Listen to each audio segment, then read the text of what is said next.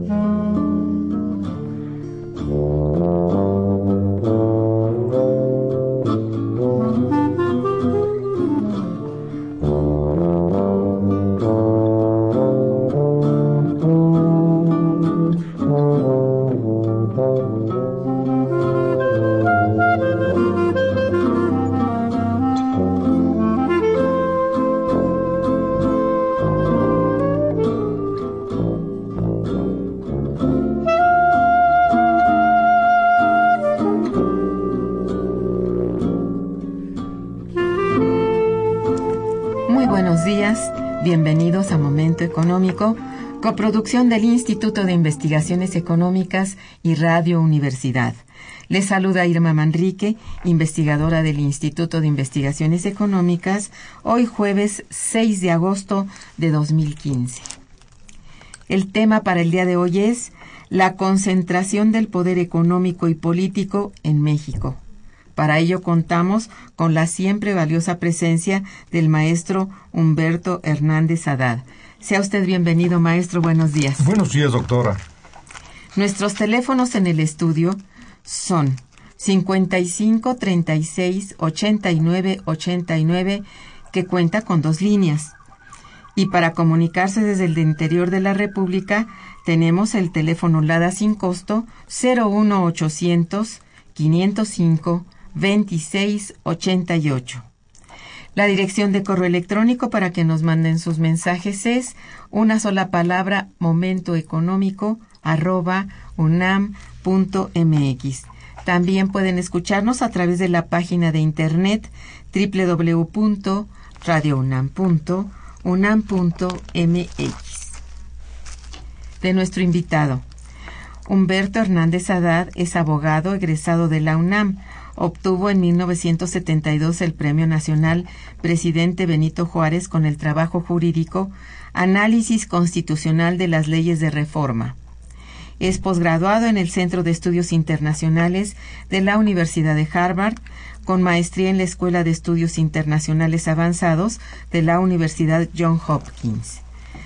Los cargos que ha ocupado son diversos diputado federal en dos ocasiones, presidente de la Comisión de Ciencia y Tecnología de la Cámara de Diputados, senador de la República, fue presidente de la Comisión de Relaciones Exteriores del Senado, secretario de Asuntos Internacionales del CEN del PRI, cónsul general de México en San Antonio, Texas, articulista en varios periódicos y revistas de México y del extranjero, obtuvo el premio Juchimán de Plata en la categoría Derechos Humanos y por la Paz, otorgado por Juchimanes de Plata Asociación Civil en el estado de Tabasco en noviembre de 2012. El pasado mes de junio, el economista mexicano Gerardo Esquivel publicó un documento de 41 páginas titulado Desigualdad extrema en México, concentración del poder económico y político. La aparición de este documento se da justamente en un momento económico muy difícil para todos los mexicanos y para el mundo entero, pero sobre todo en un contexto donde han salido a la luz nuevos datos duros que reflejan un incremento en las carencias de los hogares mexicanos ligado a la falta de empleo y de salarios dignos. A raíz de dicha reflexión se han publicado notas periodísticas, informes y diversos análisis que son dignos de abordar a profundidad. En razón de ello, hemos invitado el día de hoy al maestro Hernández Haddad para conversar tal tema y en particular sobre esa investigación que ha causado gran impacto. Maestro, ¿cuál es su apreciación sobre este estudio y su importancia en estos momentos?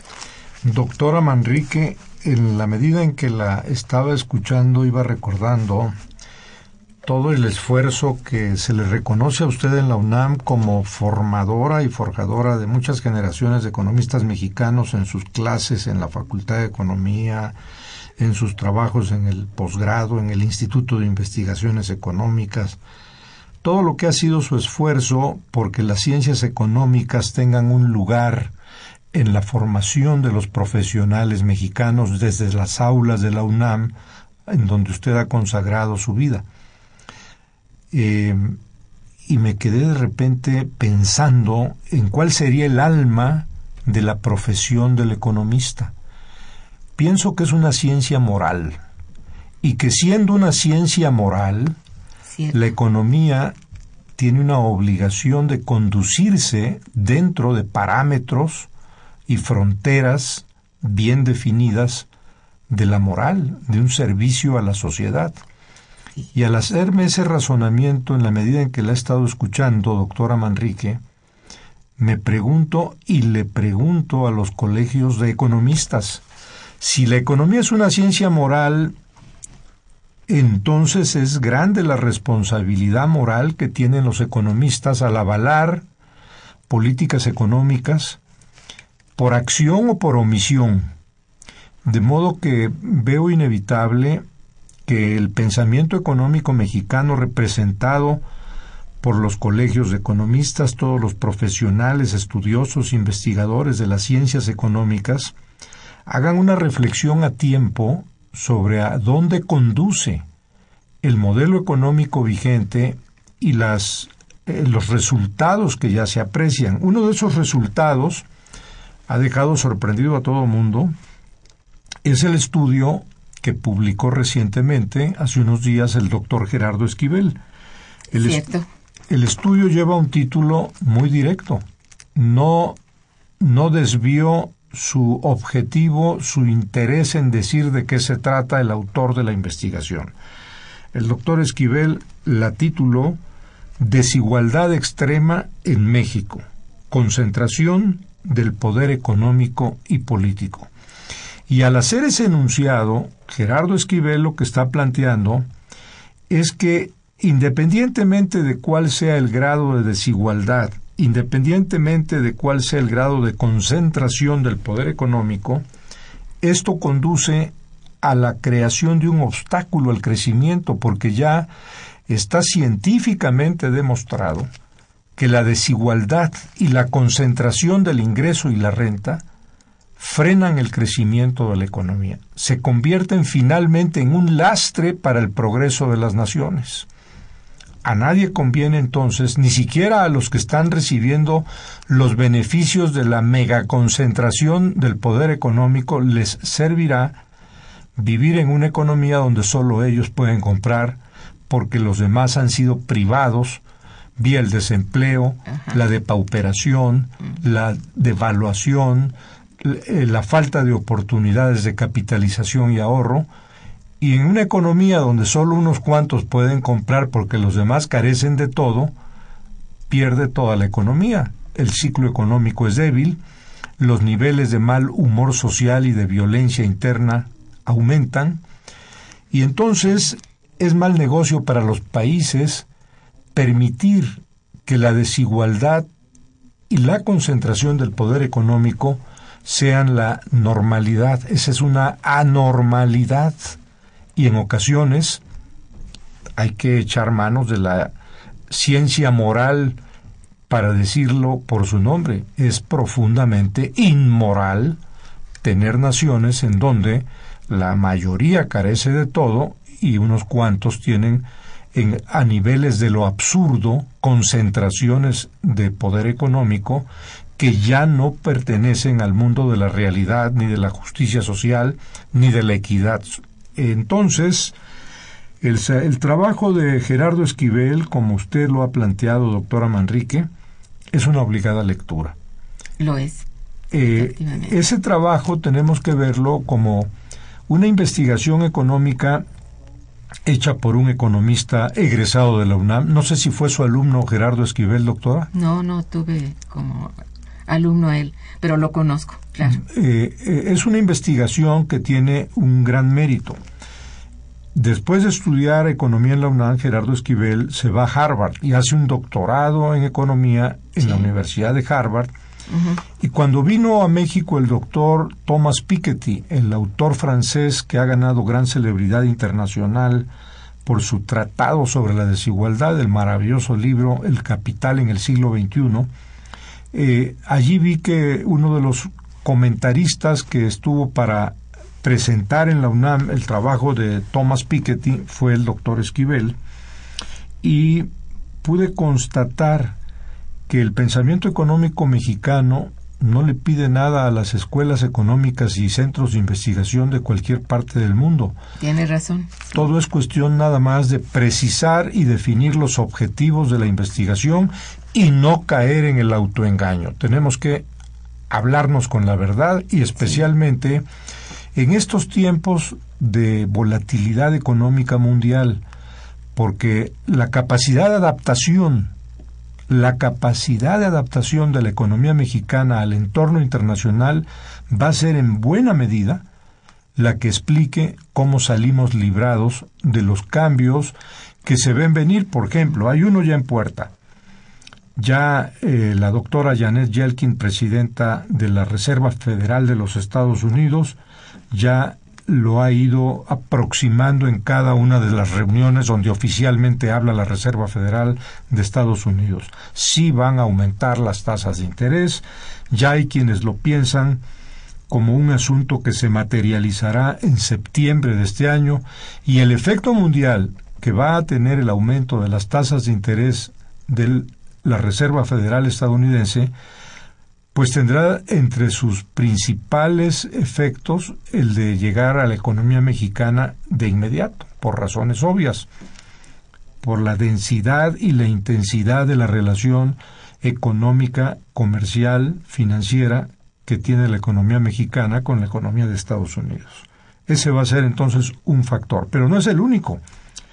Otro factor importante es la negociación exitosa que recientemente hizo eh, la diplomacia eh, pacificadora eh, de la agenda Estados Unidos-Irán. En, vez de, en vez de ir a un conflicto militar bajo el argumento de que Irán estaba preparando una industria nuclear que pudiera volverse hostil desde el punto de vista militar, le dieron la vuelta y llegaron a un acuerdo de que sea una industria nuclear para la producción de electricidad, el mundo en paz, pero esto lleva a Irán a poner de nuevo su capacidad petrolera en el mercado, que son varios millones de barriles de petróleo al día los que puede aportar Irán por su gran reserva de yacimientos petroleros, y eso tiene un efecto inmediato en la economía mexicana. Por supuesto, sí. Eh, yo he llegado a pensar que eh, si esa sobreoferta eh, se mantiene en los próximos años, pues la que era la principal fuente de ingresos fiscales del Estado mexicano, que eran los hidrocarburos, se va a pique, ya. Pues entonces habrá hoy más que nunca que estar pendientes del entorno económico internacional y de una adaptación eficiente, bien planeada de la economía mexicana a esas nuevas condiciones. Ojalá que sí. Al parecer ya incluso Estados Unidos, eh, al hacer el anuncio ayer a través de su ejecutivo, precisamente de su plan, digamos, respecto a Irán y todo esto, pone ya las cosas de otra manera y como dice usted, Irán entrará al mercado con una gran cantidad de petróleo y esto, bueno, acaba por vencer, digamos, totalmente la posibilidad de México. El mercado petrolero internacional requiere un análisis cuidadosísimo. Muy cuidadoso, sí. Y va a tener un impacto en los problemas de deuda. Sí. Que es otro de los temas Ah, que sí. tenemos que poner bajo estudio muy riguroso. Y qué mejor lugar que nuestra alma mater, la UNAM, para ser el centro de investigación y de observación sobre el comportamiento del endeudamiento de nuestro país, de la región y las tendencias internacionales. Yo he llegado a pensar, doctora Manrique, que una de las cosas que desde la UNAM podríamos proponer y plantear de manera bien fundamentada es que la diplomacia mexicana inicie con todo el cuidado y la seriedad que se requiere una propuesta de una conferencia internacional sobre el manejo de la deuda, antes de que estalle una crisis de deuda, antes de que el problema ya esté encima, convendría tener en la agenda de la diplomacia económica internacional la celebración de una conferencia internacional que fije los nuevos criterios y los nuevos parámetros. Ahora que estalló la crisis de deuda de Grecia, Sí. me puse a revisar lo que han ya investigado los grandes tratadistas de la materia y me encontré con una sorpresa eh, que ya casi nadie se acordaba y pocos la han mencionado en estos días.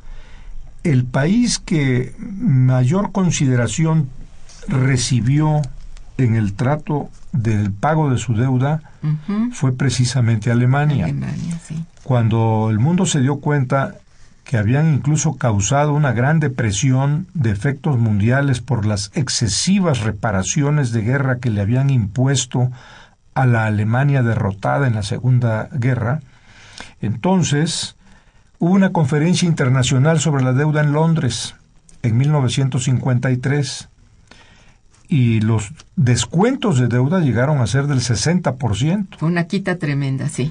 liberaron a Alemania para poder ponerla en pie. Era Sí. excesiva la carga que le habían impuesto por el concepto que, bueno, todo proceso bélico concluye en que los que ganan le ponen condiciones a los que pierden. Nada más que alguien hizo el análisis costo-beneficio y llegó a la conclusión de que esas reparaciones de guerra eran excesivas y que estaban dañando ya no solamente a Alemania, sino a toda la economía internacional. Y por eso en esa conferencia internacional de Londres se arreglaron e hicieron Sí. los descuentos.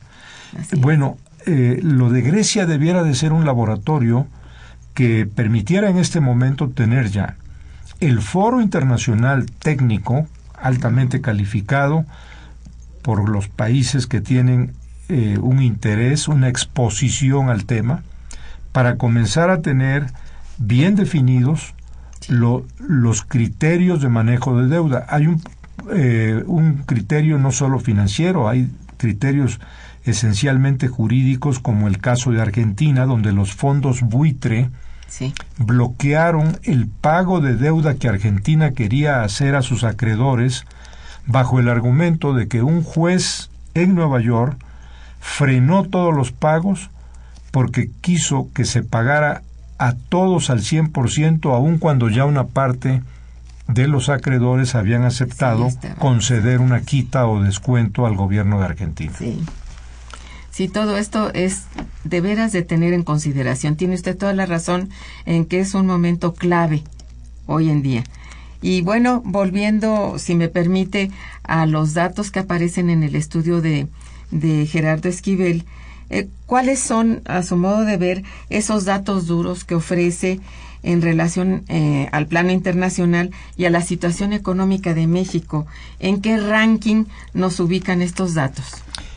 Bueno, el, el de un país que es inmensamente rico y que nadie se explica por qué sigue aumentando la pobreza. Efectivamente. México tiene todo para ser un país con un alto nivel de vida, de bienestar social. Y nadie encuentra una explicación todavía de por qué el país no puede crecer, no Sí. puede redistribuir y su nivel de vida se ha deteriorado. Cuando el doctor Gerardo Esquivel dio a conocer su investigación sobre desigualdad extrema en México, no había aparecido la evaluación de Coneval que apareció hace apenas 10 días. Sí. que nos da a saber que aumentó en 2 millones el número de pobres en México. Sí, caray. Este dato no lo alcanzó, no lo alcanzó a tener. Seguramente esa investigación que desde el Colegio de México viene haciendo el doctor Esquivel va a incluir las nuevas estadísticas que reflejan que la tendencia al empobrecimiento no solo no se ha revertido, sino que ha aumentado. Eso es. Todavía no se toca fondo en ese terreno y eso es muy delicado, muy alarmante en verdad. Hay quienes, eh, desde el punto de vista estructural, autores mexicanos y centros de estudios internacionales que observan a México en su desempeño económico, piensan que la razón de esa tendencia se origina en que hay un problema de gestión de instituciones donde los sujetos regulados tienen capturados a los órganos reguladores del Estado y hay una regulación deficiente o ineficiente. Otros opinan que se agrega el problema de una estructura cuasi monopólica que no permite que los precios sean competitivos a nivel internacional. El consumidor mexicano paga más caro por eh, servicios y mercancías que en otros países tienen un menor eh, costo. Eh, hay quienes, y bueno, ponen un ejemplo, el ejemplo de la gasolina. La gasolina ha disminuido en virtud de que el petróleo hoy está a niveles históricamente muy bajos. Incluso el gas.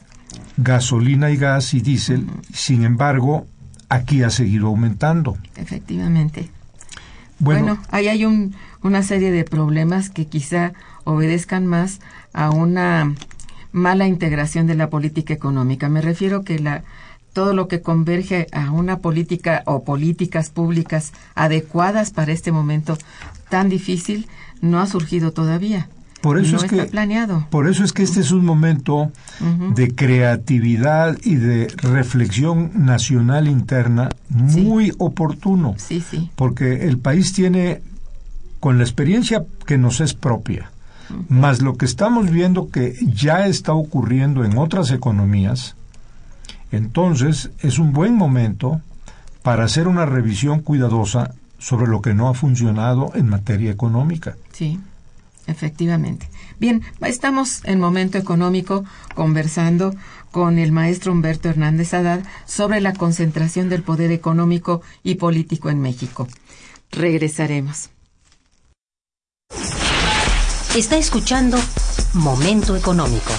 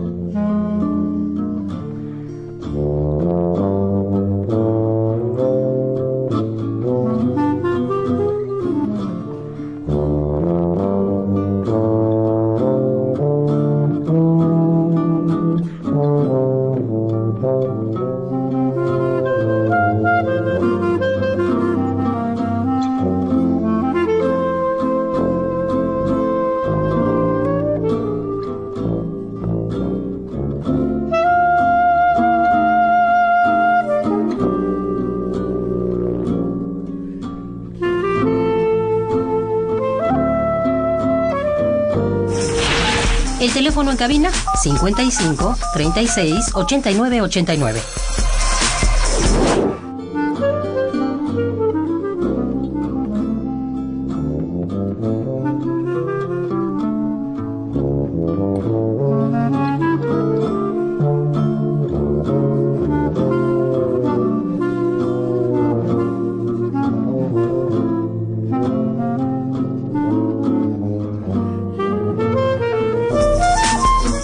Continuamos en Momento Económico.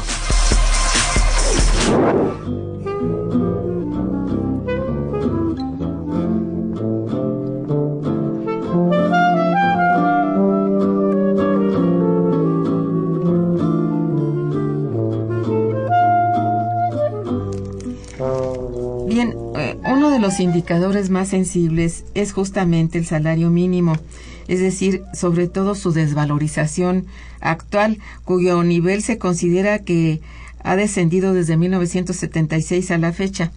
Eh, opinión, por favor, sobre esto. Pues doctora Manrique, esa es una de nuestras muy duras realidades. Así es.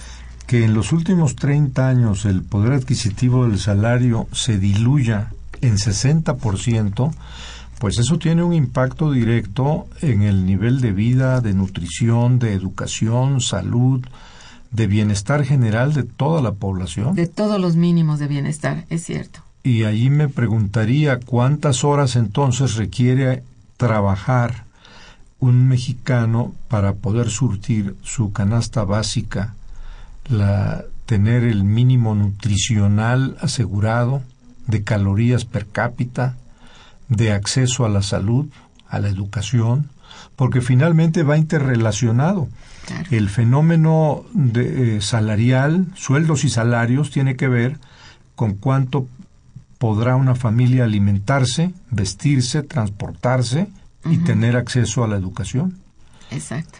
Eh, eh, esos mínimos básicos eh, son fundamentales para que el país pueda realmente considerar que, que está en- entrando a una ruta de progreso.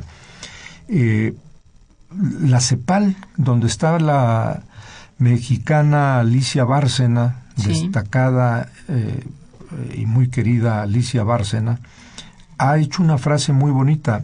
La Comisión Económica para la América Latina dice que hay que igualar de la desigualdad, la exclusión, la marginación y la pobreza, hay que crecer. Pero para poder crecer hay que igualar, Sí. van de la mano. No Sí. se puede quedar uno sin darle la mano al otro. Así es. Se, trata, por eso yo decía hace un momento, de políticas económicas integrales, ¿verdad? Consideradas en su conjunto. Porque de otra manera, m- mover un hilito nada más como o paliativo no nos va a servir de nada, ya lo hemos visto, eso no, no sirve a nadie y más bien es motivo hasta de burla, digamos, acerca de las decisiones de política económica. Entonces, sí es necesario eh, tener en presente esto que plantea Alicia Bárcena con toda eh, exactitud. Es cierto esto, ¿no? Las condiciones económicas que enfrenta el país actualmente son un síntoma de que no se está atacando el problema adecuadamente. Eh, vamos, ya usted ha empezado a hablar sobre esto, pero ¿cuál sería su opinión eh, general de cómo enfrentar eh, de lo que estábamos hablando ahorita? Doctora Manrique, desde el punto de investigación que usted ha mantenido en la UNAM en materia de eh, est- estudios económicos, le debe de ser familiar que esto que ocurre en México está ocurriendo sistémicamente a nivel mundial. Sí, Es cierto. una tendencia que parece imparable y la responsabilidad es de los estados nacionales y de los organismos internacionales que tienen un mandato para estudiar estos problemas e ir haciendo propuestas. Naciones Unidas, eh, todos los organismos que se han creado dentro de la comunidad de estados. Y allí lo que yo veo es que sí hay ya investigaciones serias. Una de ellas, por ejemplo, es la del francés Thomas Piketty, Sí, que tiene incluso una ecuación que hasta hoy nadie ha podido refutar. La ecuación de eh, cuando la renta es mayor al crecimiento, se inicia la desigualdad. Esto es, cuando se le extrae más de lo que crece, en ese momento ese, ese país que está siendo literalmente extraído, ordeñado, tiene una pendiente de desigualdad y empobre- empobrecimiento. Eh, él ha propuesto que se haga una revisión a nivel internacional de qué mecanismos tendrían los estados para tener una nueva política fiscal no resuelve el problema de la redistribución del ingreso. Ciertamente. Usted eh, está mm, eh, constantemente trabajando, investigando este tema y sabe que desde hace por lo menos 30 años el impuesto sobre la renta dejó de ser efectivo. Sí. Al ser tan progresivo, es decir, al, al cobrarle más impuestos a los que menos tienen, vamos en sentido contrario a la lógica económica. Esto es así. El que mejor explicó esa paradoja, curiosamente, fue el señor Warren Buffett, que es el segundo hombre más rico de Estados Unidos. Curiosamente, sí. Él salió con una gran integridad personal a explicar un día ante la prensa el problema y dijo, miren, para que me entiendan, mi secretaria paga un porcentaje de sus ingresos en impuestos mayor al que él, que es el segundo hombre más rico del mundo, paga anualmente. Definitivamente. Y esto es, bueno, yo creo que la mayoría de las personas está consciente de esto que está pasando.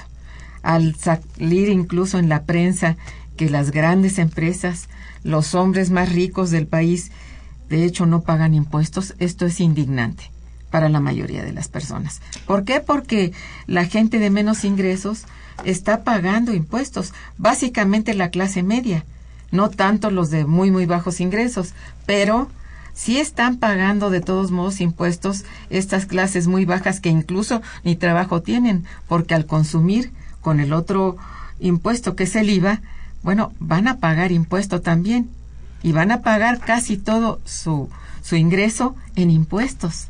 Pues allí la UNAM, nuestra, nuestra alma mater, puede ser un importante punto de reflexión, de investigación para encontrar nuevas ideas que le sean útiles a quien fija los impuestos, que no es la Secretaría de Hacienda. Le, le recuerdo a nuestro auditorio que los impuestos son una facultad del Congreso de la Unión. Así es. La formulación del presupuesto de ingresos, que es lo que se cobra en impuestos, productos, derechos y aprovechamientos, y de cómo se gasta en el presupuesto de egresos de la Federación, eso, esa es una función legislativa, está en el Congreso. De nuestros representantes. Los señores representantes de la nación, que así, define nuestra Carta Magna a los diputados federales como representantes de la nación, mientras que los señores senadores son la representación paritaria de los estados miembros del Pacto de la Unión, dos por cada estado sin importar densidad demográfica o extensión territorial. Cada estado tiene dos senadores como representantes del Pacto Federal. Entonces, sabiendo todo este aparato, toda esta institucionalidad, no estamos logrando lo que, vuelvo a decir, no tiene lógica económica, no tiene lógica en la política fiscal y en la política económica general. Como usted decía, ciertamente hay una, una gran omisión con respecto a la política fiscal, pero si la, la, digamos, la juntamos con la política monetaria, que son de hecho hermanas gemelas, estamos viendo que se está llevando a cabo, no solamente en México, a nivel mundial, una política fiscal y financiera absolutamente absurda. Y esto lo, se representa tanto en la Unión Europea, con el caso muy grave de Grecia, y en los países como México, ¿eh? sí, y que son los países latinoamericanos y otros, vamos. Entonces, no existe realmente la una tendencia más bien eh, en favor de los pueblos, en favor de las grandes mayorías, sino en favor de los poderosos, en favor de esos que concentran la riqueza y el poder político. Cuando hace un momento hablábamos, doctora Manrique, sobre un escenario económico internacional volátil, sí. Eh, podemos ya empezar a eh, visualizar por dónde vienen los siguientes capítulos de esta serie económica internacional. El primero va a ser, pasado lo de Grecia, sigue Italia. Y puede que eh, inmediatamente Puerto Rico.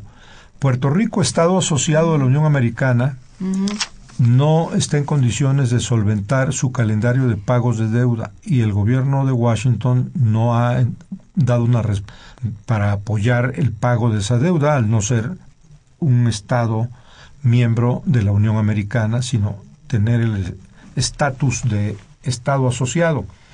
Pero tienen un serio problema de deuda en Puerto Rico. Y luego viene la sombra de una situación que esperemos se logre sortear exitosamente. China está entrando en problemas. La tasa de crecimiento de China, que había sido un motor de la economía mundial, tan importante que cuando el 15 de septiembre de 2008 se derritió el sistema bancario estadounidense y estalló formalmente la crisis de Estados Unidos que llevó al gobierno de Washington a hacer un rescate de bancos y empresas y aseguradoras y a aplicar la técnica de política monetaria de facilitamiento cuantitativo los quantitative easings, que son inyecciones líquidas de dinero en efectivo para que la economía reaccione.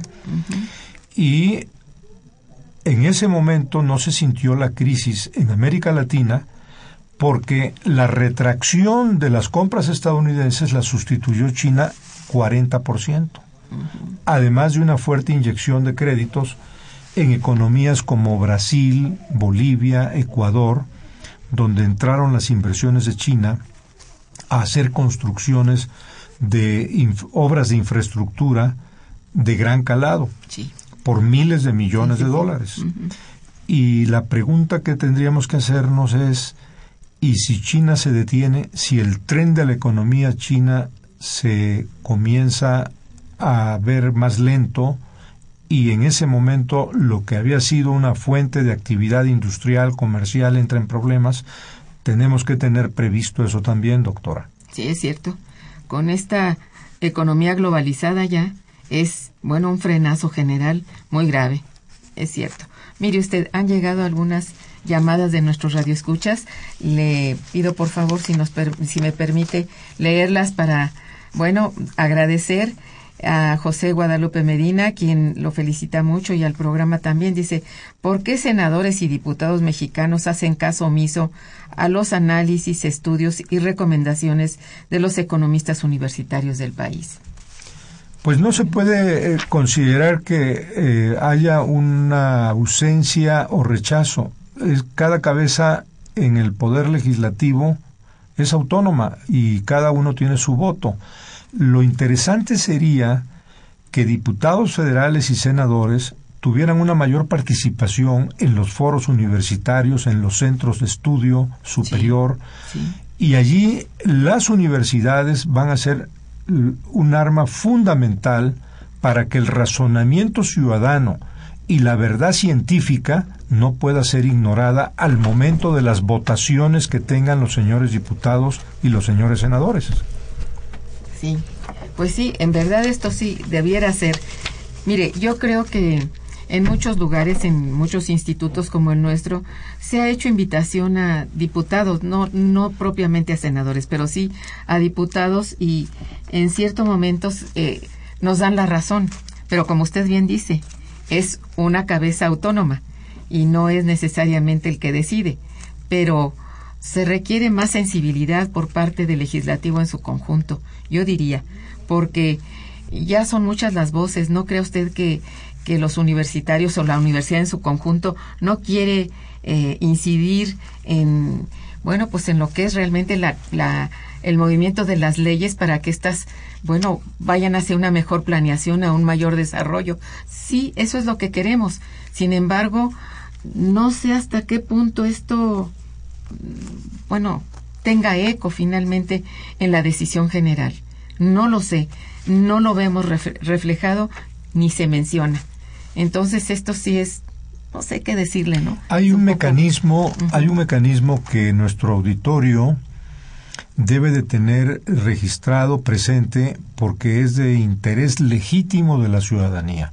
Sí. La ley orgánica del Congreso General de los Estados Unidos Mexicanos, que es la ley federal con la que está organizado el funcionamiento de comisiones y el sistema de votación, dictaminación de nuestras dos cámaras federales en el Poder Legislativo, establece que cuando los sectores afectados por una iniciativa de ley cuando los ciudadanos tengan interés en participar con su opinión, pueden solicitar a las comisiones que tienen la responsabilidad de dictaminar esa iniciativa de ley con la que se va a llegar a un dictamen ante el pleno de cada cámara donde habrá un debate y se someterá a votación para que los ciudadanos a las comisiones de cada materia en cuestión puedan hacer llegar sus puntos.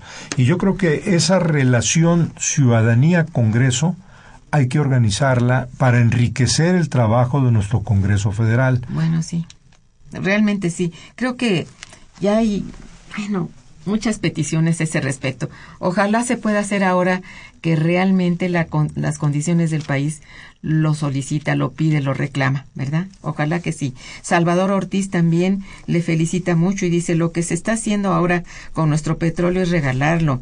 Lo que se debe de hacer es crear refinerías para poner valor agregado que permita un verdadero derrame económico a la sociedad mexicana, ya que ahora los salarios cada vez están más reducidos con la inflación que se vive en el país gracias al incremento en el precio del dólar. Está diciendo bueno, todavía esto no se ve de bien a bien, pero puede ocurrir eh, la, devaluación impacte. La cadena de valor industrial agregado es un concepto clave para México. Sí. La cadena de valor industrial agregado es en el fondo el alma de los tratados de libre comercio. ¿Qué tanto le agrega de valor real una economía antes de pasársela, antes de que el producto o servicio le pase a la siguiente economía? Y allí tenemos un indicador preocupante de cuando se firmó el Tratado de Libre Comercio para la América del Norte, que entró en vigor el primero de enero del 94, a la fecha tenemos una disminución de valor industrial agregado en la oferta exportable de México. Así es. Bueno, pues mire, hay otra llamada, Jaime Bárcena, y dice, felicito al invitado y al programa. El maestro Hernández Haddad está hablando del pleno oximorón que es cuando se juntan dos cosas opuestas, ya que los practicantes de la economía son los perpetuadores de los atracos a la sociedad.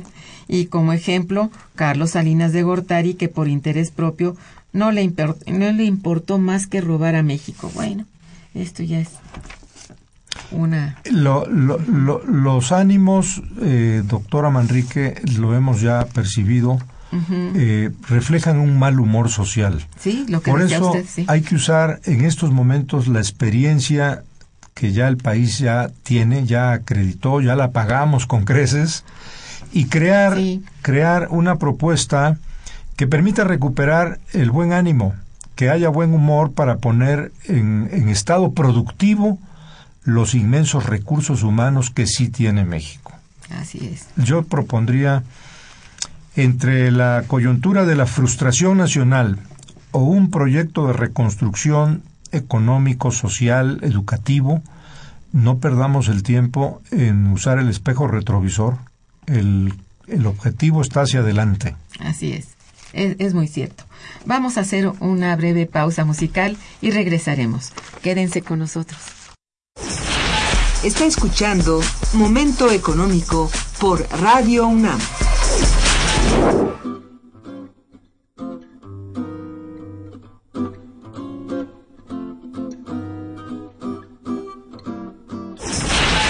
El teléfono en cabina es el 55 36 89 89.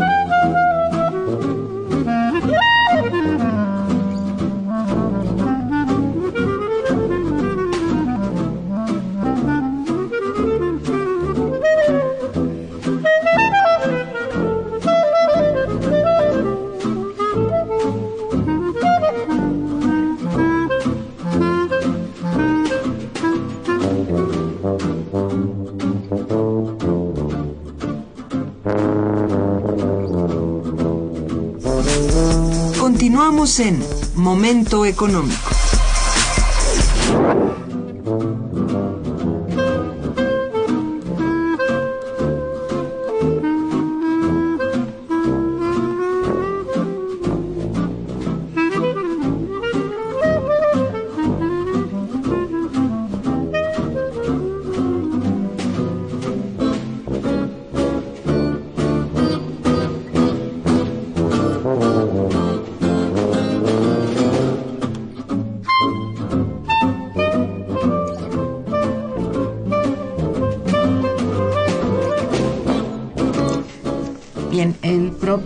Señor Jaime Bárcena hizo otra llamada y dice, así como pasó en la Segunda Guerra Mundial con Alemania, lo que hacen los intereses económicos es mediar el hacer una guerra económica y en México nuestros gobernantes son propicios a la hegemonía de Estados Unidos y Gran Bretaña vendiendo nuestro patrimonio nacional. Bueno, es importante que ese enfoque de la llamada telefónica de nuestro radio escucha, señor Bárcena, porque eh, hay que alejar el peligro de una guerra. Quienes piensan porque hemos vivido en varias décadas de paz, especialmente en México, en donde eh, es hasta fechas muy recientes y debido a la inseguridad pública y a problemas de carácter doméstico, que se ha sentido el peligro de perder la paz, de perder la tranquilidad, que es quizá uno de los bienes jurídicos tutelados fundamentales y más valiosos que puede tener el ser humano. Eh, alejar el peligro de una guerra. Por eso las provocaciones ah, han tenido hasta ahora un desenlace feliz. El más reciente, ya lo mencionamos, fue la negociación entre Washington y Teherán para terminar el conflicto eh, de política nuclear con Irán. Pero están todavía los problemas de Ucrania, están los problemas del Medio Oriente, hay un conflicto muy serio de guerra civil en Siria y una amenaza nueva que nadie alcanza a definir cuál es su verdadera intención estratégica, el Estado Islámico. Sí. El Estado Islámico que eh, se ha vuelto un dolor de cabeza y que avisa de que la, la posibilidad de guerras regionales está latente y no puede ignorarse. Por eso para México, que ha tenido una política exterior muy clara en el sentido de ser un firme promotor de la paz internacional, y de la cooperación económica internacional para el desarrollo, que es uno de los presupuestos de la paz, entonces queda muy claro que el papel que México tiene que jugar es conforme a ese precepto que además está en nuestra Constitución, es un mandato constitucional para la diplomacia mexicana, consagrado en el artículo 89, fracción décima de nuestra Carta Magna. Promover la cooperación económica internacional para el desarrollo y promover la paz internacional. Sí, bueno, esto es así. Bueno, em, con relación a los resultados estos de mayor desigualdad y, de eh, pobreza extrema, eh, ¿usted cree que esto, como lo dicen muchos analistas, prueba que las reformas estructurales que se han instrumentado recientemente no han resultado o no han dado resultados positivos? No hay manera de saberlo todavía por una razón, doctora.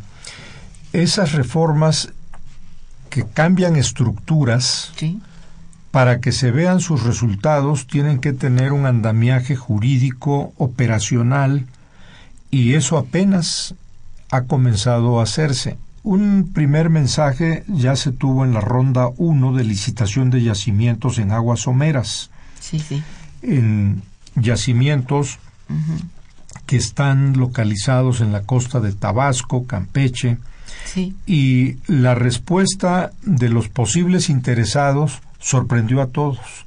Hay quienes piensan que la ecuación de rentas propuesta no le atrajo a posibles interesados, firmas internacionales.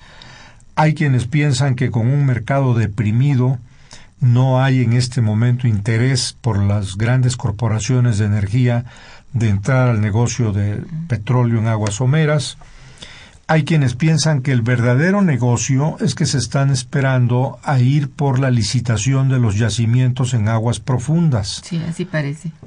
Que en eso sabemos que México tiene un gran tesoro en el Golfo de México, Ajá. en una zona que los geólogos tienen ubicada en aguas profundas y ultraprofundas del cañón de Alaminos, cinturón plegado de perdido, todo esto conforme a las investigaciones que el maestro Fabio Barbosa Cano y un grupo de investigadores de la UNAM han venido acumulando en los últimos años. Es cierto. Allí la UNAM ha tenido un gran acierto al poner a su equipo de investigación a identificar en qué regiones del Golfo de México unas montañas submarinas gigantescas, cañones submarinos, se encuentran esos tesoros que consisten en petróleo, gas y algo que muy pocos mencionan, los nódulos polimetálicos de gran cuantía y valor que tiene México en sus aguas profundas en el Golfo. Así es. Bien, pues así es la cosa. Digamos que aparentemente la reforma energética este no solamente no da resultados, sino que se hundió, sí, así lo han dicho algunos analistas, ¿no? Y entonces, por eso le preguntaba yo a usted, ¿no? Pero pues creo que está pronto todavía para para dar una opinión en esto, ¿verdad? Eh, mi pregunta yo la orientaría a cómo vamos a tener un sustituto de lo que era la renta del petróleo ahora que no se tenga. Ahí es una pregunta fundamental. Así es. Por eso las decisiones que se tomen y se, ten- se tendrán que tomar con base en el próximo presupuesto de ingresos de la Federación y ese va a determinar el presupuesto de egresos de la Federación, habida cuenta de que la posibilidad de aumentar las tasas de endeudamiento van a estar hoy internacionalmente más eh, eh, restringidas que nunca Sí. porque empieza ya a gestarse un cuestionamiento internacional a qué velocidad y dentro de qué parámetros pueden endeudarse los países. Oh, sí. Está, eh, es muy complejo realmente, ¿eh? no es tan sencillo, en verdad. Y la, la opinión pues realmente tiene que morigerarse por ese lado, ¿no? Pero bueno, hay cierta desesperación de parte de, no solamente de en general la, la población, la sociedad, sino también los analistas, ¿verdad? Javier Guerra dice, felicidades al, al, al maestro, dice, si antes estábamos creciendo entre el 6 y el 7%, ¿qué es lo que cambió ahora que no hay crecimiento? Y pregunta él, ¿el crimen organizado y su avance en México tiene algo que ver con esto? Bueno, el 6 y el 7 hace ya varias décadas que no, no está presente, pero aquí la pregunta sería si esto del crimen tiene algo que ver con esto. Yo creo que es efecto y no causa, Efectivamente. Que ante la pérdida de oportunidades ha habido un aumento en la inseguridad y la violencia social Sí. y las infracciones a la ley. el, eh, el desempleo es un indicador del índice de criminalidad, violencia y litigiosidad. A mayor desempleo, mayor desigualdad y en una economía con altas tasas de desigualdad es inevitable un aumento en la tasa de criminalidad. Qué, qué desgracia, ¿verdad? Bueno, ¿cree usted que, bueno, México tenga la capacidad todavía de revertir esta situación? La tiene y sobrada. La capacidad que tiene México en recursos humanos altamente calificados es asombrosa, Sí. pero está desperdiciada. Ay, sí. Bueno, ¿cómo hacer esto, verdad? Bueno, ¿cómo cambiar esa tendencia? El licenciado Avilés también felicita al invitado y al programa. Dice, la Cámara de Diputados está conformada por un grupo de personas de consigna, pone entre comillas, pues sus decisiones no benefician a la sociedad. Es aberrante que los diputados determinen sobre los impuestos por encima de la Secretaría de Hacienda. No puede ser que en México funcionen tan mal nuestras instituciones y quienes nos representan. Pues allí de nuevo es fundamental el papel que pueden jugar las universidades eh, como centros de reflexión para dotar de buenos argumentos, de buenos datos a diputados y senadores en la toma de decisiones legislativas, no solo en materia fiscal, de presupuesto de ingresos o egresos, sino en general en todo lo que va a, necesitarse con una arquitectura jurídica que acompañe a las reformas constitucionales que se hicieron recientemente. Sí, eso creo yo también. Lo que ha dicho eso es cierto y así me parece, ¿no? Eh, Óscar Alonso también eh, lo felicita y dice, en el neoliberalismo el poder económico se ha convertido en el poder absoluto que condiciona la formación de los estados y su dinámica. Es decir, el poder político está subordinado al poder económico. Mm, ¿Usted qué opina?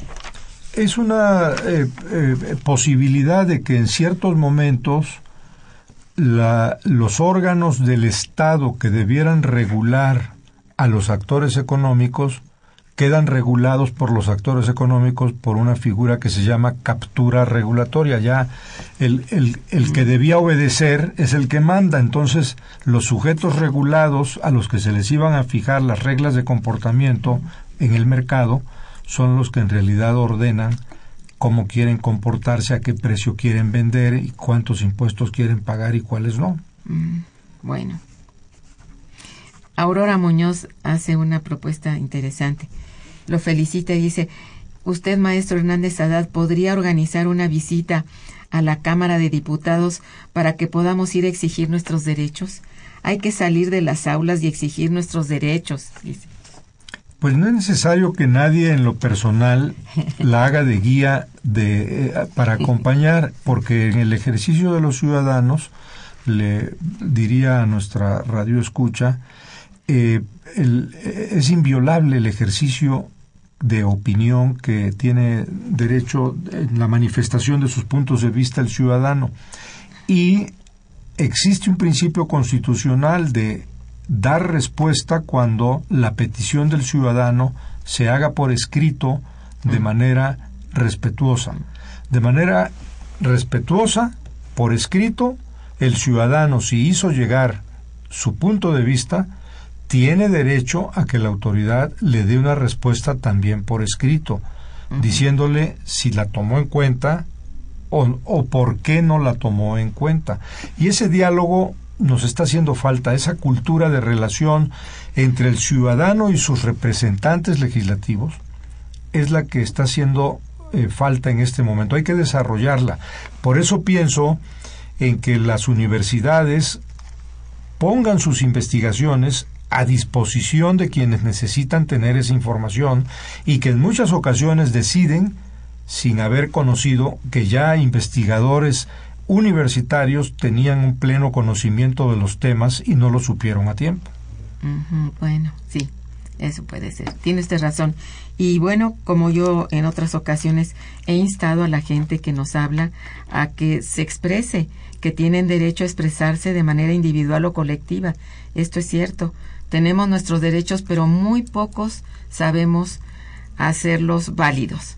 Con todo y que la, está en la Constitución que nos insta, nos dice estos son tus derechos y estas son tus obligaciones, pero pocos conocen. Déjeme contarle, déjeme contarle una anécdota de lo que le está ocurriendo a nuestro país. El año pasado en la ONU le dieron al gobierno de México a presidir la iniciativa global de un gobierno abierto. Es un plan de la ONU para que antes del 2017 haya un gobierno digital abierto que ofrezca los servicios del gobierno sin mayores barreras no justificadas. Ah, está bien. Y, por ejemplo, un, un paso importante se acaba de dar esta semana en México, la Procuraduría de la República, en cumplimiento de esos acuerdos internacionales, ya creó un sistema nacional de registro de detenidos por el cual, si una persona es detenida por la PGR, llamando a un teléfono o entrando en línea de Internet, la PGR informará en dónde y por qué está detenido y si es por Internet dando la georreferencia física en qué oficina del Ministerio Público se encuentra el detenido. que se sepa, exacto. es, ese tipo de servicios e, es importante que el ciudadano lo tenga para comunicarse con diputados y senadores. Muy bien, sí. Por Internet el diputado, el senador, puede recibir la opinión de un elector mexicano, ciudadano domiciliado con credencial del IFE número tal y la idea concreta a la cual lo apoya o se opone en determinada iniciativa de ley. esto es así. Por último, tenemos aquí la llamada, nos llegó muy tarde, doña Hilda de San Román, pero se la leo a nuestro invitado. Dice, ya hay una propuesta en Naciones Unidas para regular la deuda externa de los países. La iniciativa fue llevada por Argentina para evitar que los fondos buitres pongan en jaque a los países con deuda soberana y todos la han firmado con excepción de Japón, Estados Unidos, Canadá, Francia, Alemania y Austria. Efectivamente, me lo platiqué con el vicepresidente de Argentina, Amado Boudou, hace unos días vino al Senado mexicano y nos hizo saber que esa iniciativa va avanzando. La propuesta que a mí se me ocurre en este momento es pongamos ya en estudio el tema de la deuda antes de que haya un conflicto internacional por esa razón. Muy bien, muchas gracias, maestro. Pues le agradezco mucho su presencia en el programa, todo lo que nos ha dicho, eh, todos sus valiosos conocimientos aquí vertidos. Muchas gracias a nuestros radioescuchas por su atención. Muchas gracias. En los controles técnicos, Socorro Montes Morales, en la producción Santiago Hernández y Araceli Martínez, en la conducción y coordinación Irma Manrique, quienes todos les deseamos un buen día y mejor fin de semana. Gracias. Momento económico. Radio UNAM y el Instituto de Investigaciones Económicas presentó Momento económico. Momento económico.